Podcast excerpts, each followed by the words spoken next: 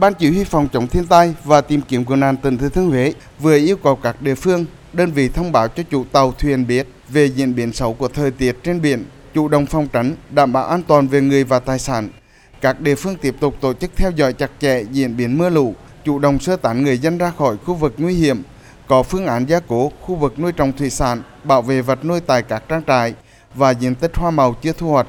Ban chỉ huy phòng chống thiên tai và tìm kiếm cứu nạn tỉnh Thừa Thiên Huế đã có lần yêu cầu các hồ thủy điện Hương Điền, Bình Điền và hồ thủy lợi Trạ Tật vận hành điều tiết mức nước ở các hồ, tăng dung tích phòng lũ, ứng phó với các đợt mưa lớn mới. Ông Hoàng Hải Minh, Phó Chủ tịch Ủy ban nhân tỉnh Thừa Thiên Huế, Phó trưởng Ban thường trực Ban chỉ huy phòng chống thiên tai và tìm kiếm cứu nạn tỉnh Thừa Thiên Huế cho biết. Đợt mưa này tỉnh đáng lo nhất là vấn đề sạt lở. Do vậy đề nghị các đơn vị nhất là các địa phương ờ, tỉnh đã có cảnh báo các cái khu vực có nguy cơ sạt lở thì đề nghị các địa phương có cái phương án cụ thể đối với các cái điểm này di dân, đảm bảo an toàn người dân đối với các cái vùng sạt lở. Ban chỉ huy phòng chống lụt bão phối hợp với các đơn vị để điều tiết cái mực nước, tất cả các hồ đến thấp nhất để đón cái đợt mưa này.